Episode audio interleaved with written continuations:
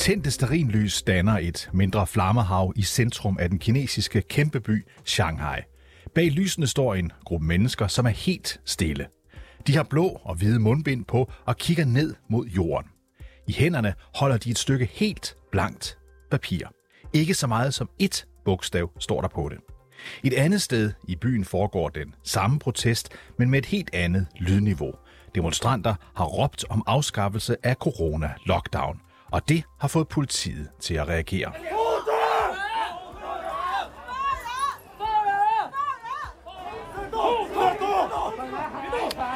Du lytter til konfliktzonen, hvor vi i dag ser nærmere på protesterne i Kina. Protester, der kommer i kølvandet på flere episoder, hvor kinesere har mistet livet. Og meget tyder på, at dødsfaldene har en forbindelse til landets fortsat strenge coronarestriktioner. Spørgsmålet er, om det, vi lige nu ser på gaderne i de større byer, er begyndt af begyndelsen på et oprør, eller om det kinesiske styre kommer til at lukke det hele ned, som de plejer. Mit navn er David Træs. Velkommen til Konfliktzonen.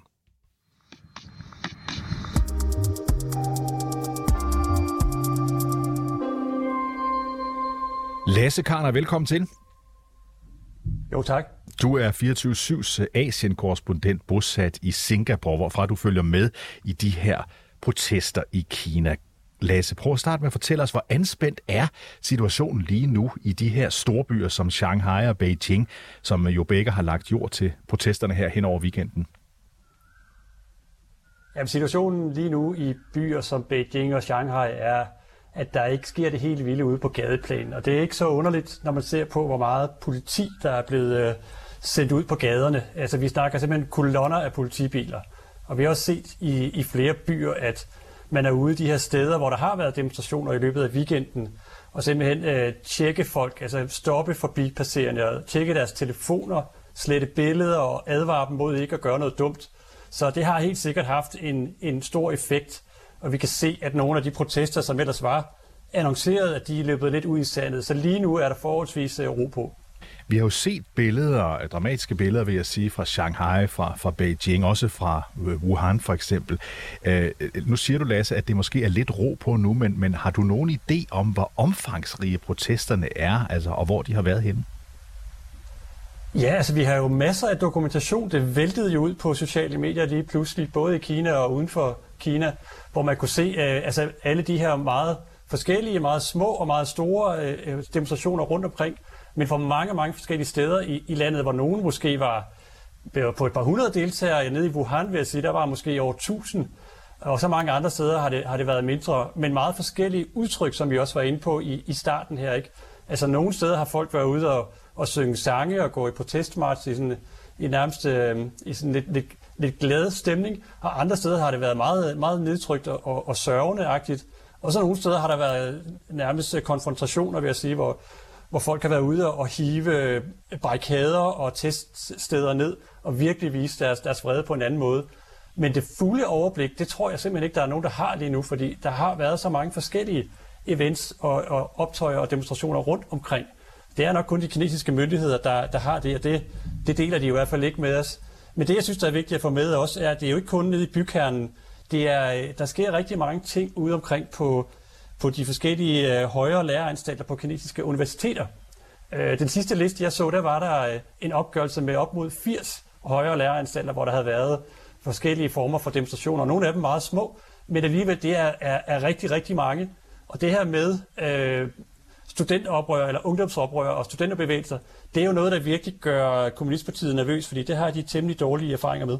Ja, du siger dårlige erfaringer med det. Der tænker du måske helt konkret på det store oprør i, i, i 1989, som var ledt af studenter, eller tænker du på yderligere end det? Nej, det er det, er det jeg tænker på. Øh, og jeg tror faktisk, de fleste eksperter er enige om, at når man ligesom lægger det hele sammen nu her, det vi har set den sidste, de sidste dage, jamen så er det den største form for gadeprotest øh, i det offentlige rum, rettet imod øh, myndighederne, som, som vi har set siden 1989. Og det er jo, øh, det er jo immer væk noget. Det er det. Og i Shanghai, altså Kinas største by, der så vi, at politiet de mandag, altså i går, afspærrede et område, som er blevet brugt til protester. Er det den vej, Lasse, det går, altså at politiet simpelthen lukker ned, hårdt ned på den måde? Ja, det, det vil sige, det er det. Altså, der, der var en tøven i starten der i weekenden, hvor, hvor det virkede til, at man fra, fra sikkerhedsapparatets øh, side var lidt i tvivl om, hvordan man skulle øh, håndtere den her øh, ret pludselige udvikling. Og den tøven, den virker til øh, at være væk nu, så man har virkelig sat, sat talstærkt ind. Og det er, det er jo klart, at protester af den her slags, hvor nogle af dem øh, direkte er ude og, og, og, og råbe på, at øh, Xi Jinping, den kinesiske leder, at han skal træde tilbage, det er ikke noget, man, øh, man vil acceptere. Så der vil, der vil man slå hårdt ned. Så vi vil nok komme til at se endnu flere anholdelser øh, fremadrettet også. Og det samme gælder jo et online, ikke, hvor, hvor censuren er i højeste gear lige for tiden. Lasse, du har jo som journalist beskæftiget dig med Kina i mere end 10 år, men altså ikke helt tilbage i 1989. Men alligevel, Lasse, hvad skal der til? Hvad skal der til for, at den her slags protester dukker op i et land, hvor det jo er, øh, alting er så kontrolleret som det er? Hvad skal der til? Jeg synes, det er, det er lidt vigtigt også at nævne, at der sker jo indimellem, at der dukker protester op, men så er det typisk enkeltsager, som, som opstår øh, ude i, i provinsen, øh, og, og som er lokalt forankret. Altså det kan være arbejdstagerrettigheder, altså strejker, det kan være noget med kompensation eller andre ting. Og indimellem så de her sager, det kan også for eksempel være, hvis der har været en, en, en naturkatastrofe, eller nogle lokale myndigheder har gjort noget, de ikke burde, de kan godt få et liv, de kan godt øh, komme, komme ud over stepperne på de sociale medier, men det er meget sjældent, at det sker, som det gør nu, at det ligesom kommer ud øh, i det offentlige rum så mange steder på en gang på nationalplan. Og det sker jo på et tidspunkt, hvor, hvor man må sige, at i forvejen, så er øh, overvågning og kontrolmekanismerne under pandemien, de er skruet helt op. Så det er, det er virkelig bemærkelsesværdigt. Jeg forklarer lige det, fordi hvis man nu bor her i Danmark, så har man et sygesikringsbevis, som er, ligner et dankort, som man bruger, når man skal ind til lægen. Men, men, men i Kina, der bruger man det, som jeg forstår det, over, over telefonen, så man simpelthen har ansigtsgenkendelse på alle. Er det ikke omgivet med stor, stor fare for de her kinesiske øh, demonstranter at blive ved med at stå øh, på en demonstration, velvidende, at, at styret ved, hvem de er? Jo, det, altså det, det er der kun øh, en, en mening og holdning til. Det, det er det. Altså, man må gå ud fra, at de er i fuld gang med at, at skrive ned, hvem det er, der, der ligesom har været de, de toneangivende personer i de her demonstrationer. Men det er jo så også de færreste steder, hvor man har set, at der har været meget direkte kritik, sådan rettet direkte mod styret eller mod styrets øh, ledelse. At de fleste steder, kan man sige, der har demonstrationerne holdt sig inden for den diskurs, som, som, øh, som man kan sige, at, at Kommunistpartiet selv har lagt med, at man, øh, men de bruger tit og ofte den, de samme formuleringer, som, som man, man også hører fra Kommunistpartiet. Men for eksempel, når de er ude og råbe på frihed, så kan man jo tolke det på flere måder. Er det så frihed for, øh, for restriktionerne, er det, eller er det frihed mere generelt i forhold til, hvad man øh, godt vil, vil have i det kinesiske samfund? Så nogle af de her ting, altså de, de, de ligger også lige på kanten. Nu kan jeg se, at nogen kalder den her, øh, de her protester, de her demonstrationer for A4-revolutionen, og det henviser jo til, revolution er et stort ord, men ikke desto mindre, det henviser til, at vi ser mange demonstranter så med det her blanke A4-papir. Hvad symboliserer det blanke papir? Det er, jo, det er jo helt sikkert et, et, et symbol på manglende ytringsfrihed, og på, at man er, man er, man er træt af ikke at, at få, øh, få rigtige informationer om, hvad der, hvad der foregår. Og det er jo også et, et tegn på, at man fra den kinesiske befolkning altså godt er klar over, at der er et filter imellem, hvad de får at vide, og hvad, og hvad der foregår rundt omkring. Og, og, og det filter, det er jo, det, det, det, det ser man mange steder. Altså et, et konkret eksempel er jo, nu har vi jo VM i fodbold for tiden, ikke? Og, øh, og der kan alle kineserne sidde og følge med i, at, øh, at der er fulde tribuner, eller i hvert fald næsten der, øh, hvor folk de sidder uden masker på, og hvor, hvor der er liv og glade dage.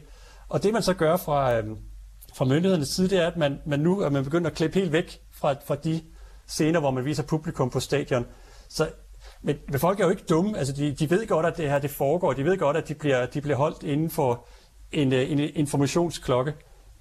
Lad, lad mig lige få det forklaret, Lasse, når du siger, at man kan sidde og redigere i tv-billederne på den måde, man gør fra Katar, så man ikke kan se, der er publikum. Er det den eneste måde, som øh, kinesere kan se fodboldkampene på? Er det via de, øh, de kinesiske officielle kanaler, eller kan de også tilgå dem på anden vis, og derfor se, at der er mange mennesker, der er til stede til fodboldkampen i Katar? Altså, det er et godt spørgsmål. Jeg, jeg vil tro, at de fleste de, de bliver jo bragt på, øh, på, på kinesiske tv-kanaler, og det er, der, det er der, folk de ser dem. Og så vil jeg tro, at de også bliver vist på, øh, på nogle af de, de større øh, øh, tech-platforme. Men de har jo de samme regler ved at skyde på, som, som man har fra, fra de nationale tv-selskaber. Og, og det man gør, det er, at der, der er forsinkelse på signalet. Og øh, så kan man gå ind og, og, og ændre på det. Og, øh, og det, det ser man jo ikke kun her, det ser man i mange sammenhænge. Altså, hvis du sidder og ser øh, CNN i Kina på et hotel for eksempel, så vil de jo gå i sort skærm, hvis der kommer noget kritisk om Kina. Så det er de, øh, det er de meget trænet i, og det, det ved de forskellige broadcasters selvfølgelig også godt. Hvis der er et, et direktiv, der siger, at nu skal vi ikke vise publikum i, øh, i Katar, så, så gør man ikke det.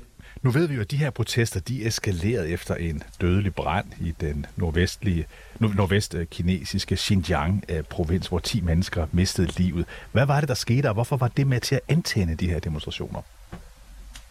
Ja, der skete det meget tragiske, at mindst 10 mennesker de mistede deres liv i, i en brand øh, i en etagebygning i, i byen Urumqi, som er provinshovedstedet helt ude vestpå i, i Xinjiang-provinsen. Og, og den provins har været underlagt ret streng øh, nedlukning de sidste tre måneders tid. Og det, det, der så skete, det var, at den her brand den opstod, og så kom der nogle billeder ud, hvor man kunne se, at brandvæsenets øh, vand, deres vandkanon nærmest ikke nåede bygningen. Og så, øh, så blev der ligesom hurtigt oprullet øh, derfra, at så kom den her historie ud om, at de simpelthen ikke kunne komme frem, og at der, der var barrikaderet på grund af corona øh, restriktioner, og måske holdt der også nogle biler i vejen, som, øh, som der ikke var noget strøm på, som man ikke kunne flytte, fordi at deres, øh, deres ejere ligesom havde været i lockdown i så lang tid. Så der var en, en historie om, at brandvæsenet ikke kunne komme frem på grund af pandemien. Og så var der også en, en anden historie, som måske var, var endnu, endnu voldsommere ved til at, at, at skabe øh, de her protester, og det var, at de ikke kunne komme ud, de ofre, der var inde i bygningen.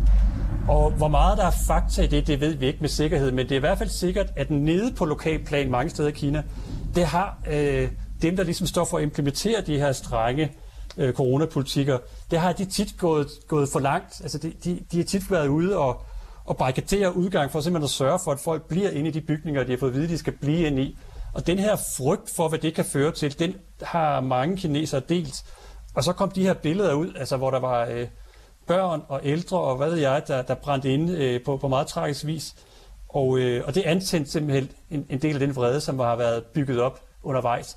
Og det vi så har set her øh, de sidste par dage, det er jo, at mange af de demonstrationer og protester, der har været, det har været mindehøjtidligheder, som har markeret det, der skete ude i, øh, i, i Xinjiang. Men det er måske mere gnisten, end det er selve årsagen. Nu nævnte du før, Lasse, at de her demonstrationer måske er ved at gå lidt i sig selv igen. Altså der er i hvert fald lidt stille, øh, sagde du, øh, eller mere stille nu, end der har været hen over weekenden. Ved vi, eller rettere sagt, ved du øh, noget om, hvad demonstranternes næste skridt er? Nej, det gør jeg bestemt ikke, og jeg tvivler faktisk også på, at de selv gør det. Øh, det her er jo ikke en, øh, en øh, bevægelse som sådan, der er organiseret fra noget sted fra. Det er, det er, det er forholdsvis spontant og sker rundt omkring flere steder. Men jeg kan da i hvert fald se, at der er stadigvæk nogle invitationer ude, der bliver delt på sociale medier om ting, der skal ske i aften og i morgen. Om det så finder sted, det, det må vi se. Men jeg tror, spørgsmålet er lige nu, altså hvor meget eller hvor lidt skal der til for at, at, at, at tænde den her vrede igen. Fordi det er jo nogle frustrationer, der har bygget sig op over meget lang tid, og, og, og som er, er tydelige i store dele af, af befolkningen. Lige nu er det jo så øh, hovedsageligt den urbane og lidt yngre del af befolkningen, der har været, der har været ude at sige fra. Men for et par uger siden, der var det jo arbejder på en af, Kinas største fabrikker, som, øh, som, øh, som var voldsomt vrede. Så der er, mange, der er ligesom mange lag i det her, men fællesnævner, det er jo coronapolitikken, og, og der er en, en desperation og en afmagt i forhold til det her, som, øh, som ikke forsvinder bare fordi, at øh, nu er der lige stille i et par dage i, i Beijing og Shanghai. Lasse Garner, 24-7's øh, Asien-korrespondent. Tak fordi du var med os fra Singapore. Selv tak.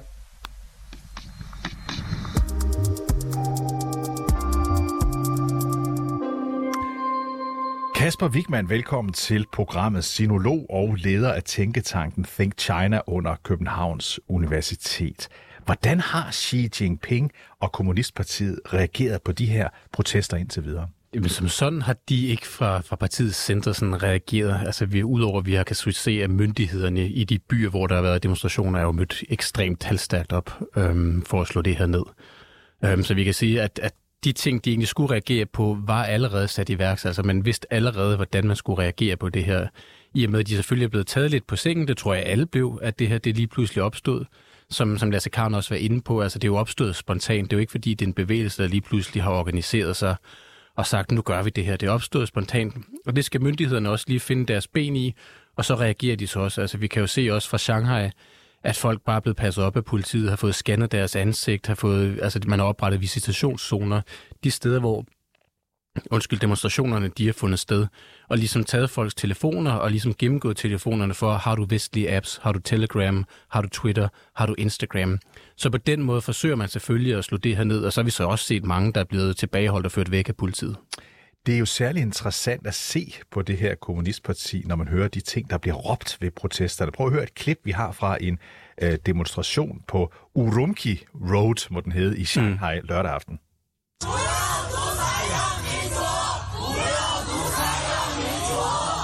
Ja, det er ikke fordi, jeg taler kinesisk, mm. Kasper, men lad mig oversætte det alligevel, for det har nogen været så venlige at gøre. Kommunistparti træd af, og Xi Jinping træd af, bliver der simpelthen råbt.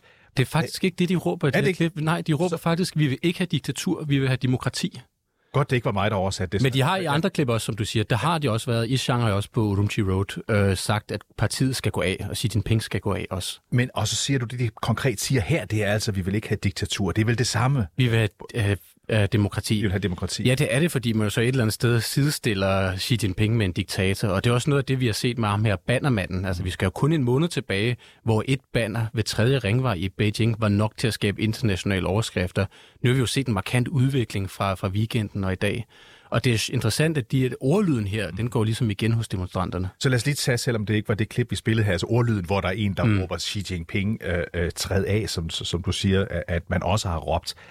Hvad er det for noget personligt angreb mod, mod den store leder?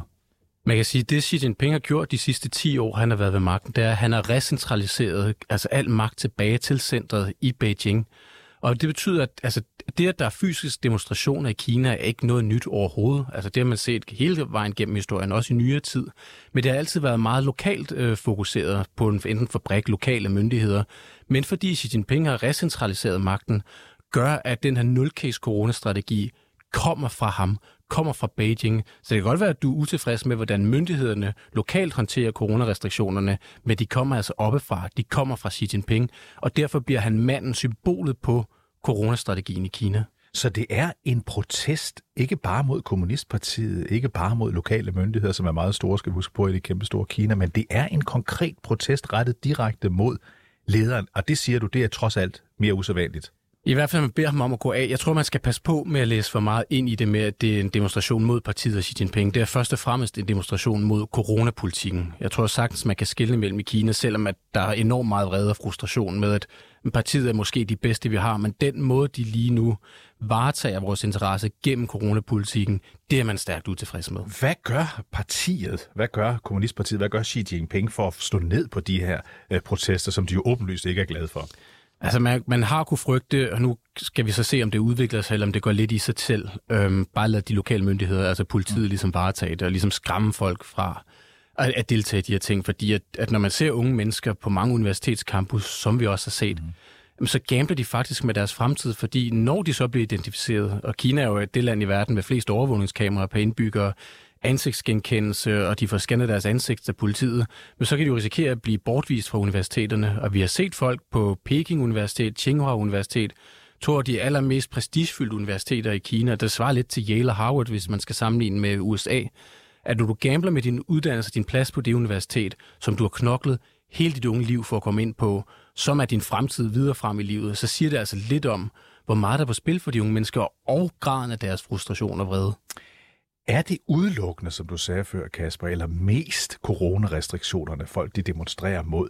Øhm, er, der også, altså er det også et politisk, altså et oprør imod det politiske system? Lidt måske, og det er det, jeg, jeg, jeg vil sige til folk, at man skal være lidt varsom med, at, med at sidestille de to ting, fordi det er først og fremmest altså frustrationerne omkring coronapolitikken, tålmodigheden, der nu er slået op, mm-hmm. og de frustrationer, er afledt af det, som kommer til udtryk.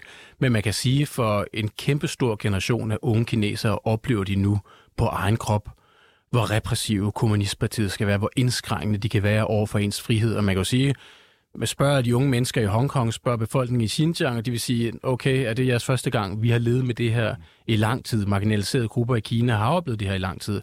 Men nu er det så også middelklassen og de unge, der også får lov til at opleve det på egen krop. Og det sætter sig jo i folk fremadrettet, at de siger, at vores styre kan også opføre sig sådan der. Der er jo ikke mange i vores del af verden, eller han har sagt i resten af verden, der forstår, hvorfor Xi Jinping bliver ved med at insistere på de her hårde øh, coronarestriktioner. Er der noget, der tyder på, at han er i gang med at lempe på den?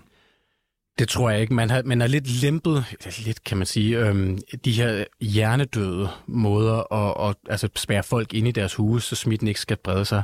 Og det er jo også det, der var grund til, at vi så den her forfærdelige brandulykke i Urumqi, hovedstaden i Xinjiang-provincen, hvor 10 døde, fordi de ikke kunne komme ud af bygningen, fordi de var fysisk spærret inde, og brandvæsenet ikke kunne nå frem, fordi restriktionerne blev så stedigt håndhævet.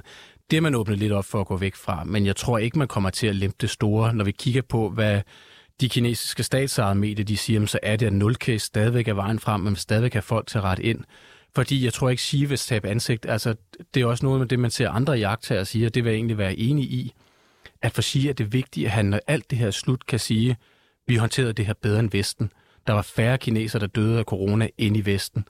Og derfor er vi bedre end Vesten. Vi kom bedre igennem det end USA og Vesten gjorde. Hvis man nu er så gammel som jeg er, jeg er 55 øh, år, Kasper, så husker man jo den himmelske fredsplads 1989. Mm. Dengang, altså i Beijing, der var der øh, op mod en million demonstranter, der samledes for at kræve, som de sagde, mere politisk øh, åbenhed. Det endte i et blodbad. Øh, da den kinesiske regering satte militæret ind for at rydde den her plads. Nu er antallet, vi ser lige nu, slet ikke oppe i nærheden mm. af en million. Men er der alligevel, Kasper, en mulighed for, at de protester, vi ser nu, kan udvikle sig til at blive sådan en rigtig tårn i øjet på Xi Jinping og det kinesiske parti? Altså, jeg tror, allerede, jeg tror allerede, det er en torn i øjet, i og med, at det får så meget opmærksomhed, især også øh, uden for Kinas grænser i omverdenen, at der er det en torn i øjet, alt andet lige. Men jeg tror slet ikke, det kommer til at få samme effekt, og det kommer ikke til at rykke ved noget. Og når man hører de unge kinesere, gør de sig heller ikke nogen forestilling om, eller illusioner om, at det her kan ændre noget, men de føler, at de er nødt til at reagere. Altså, de er nødt til at sige noget. De kan ikke bare lade det her gå forbi stilletigende. Og det, det siger lidt om, hvordan de unge kinesere er presset. Men de ved godt, altså de kommer ikke til at få systemændring eller få sit penge til at gå af.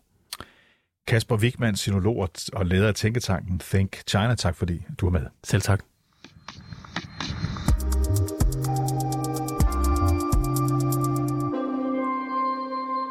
Du har lyttet til dagens afsnit af Konfliktzonen 24-7's udenrigsmagasin. Mit navn er David Træs.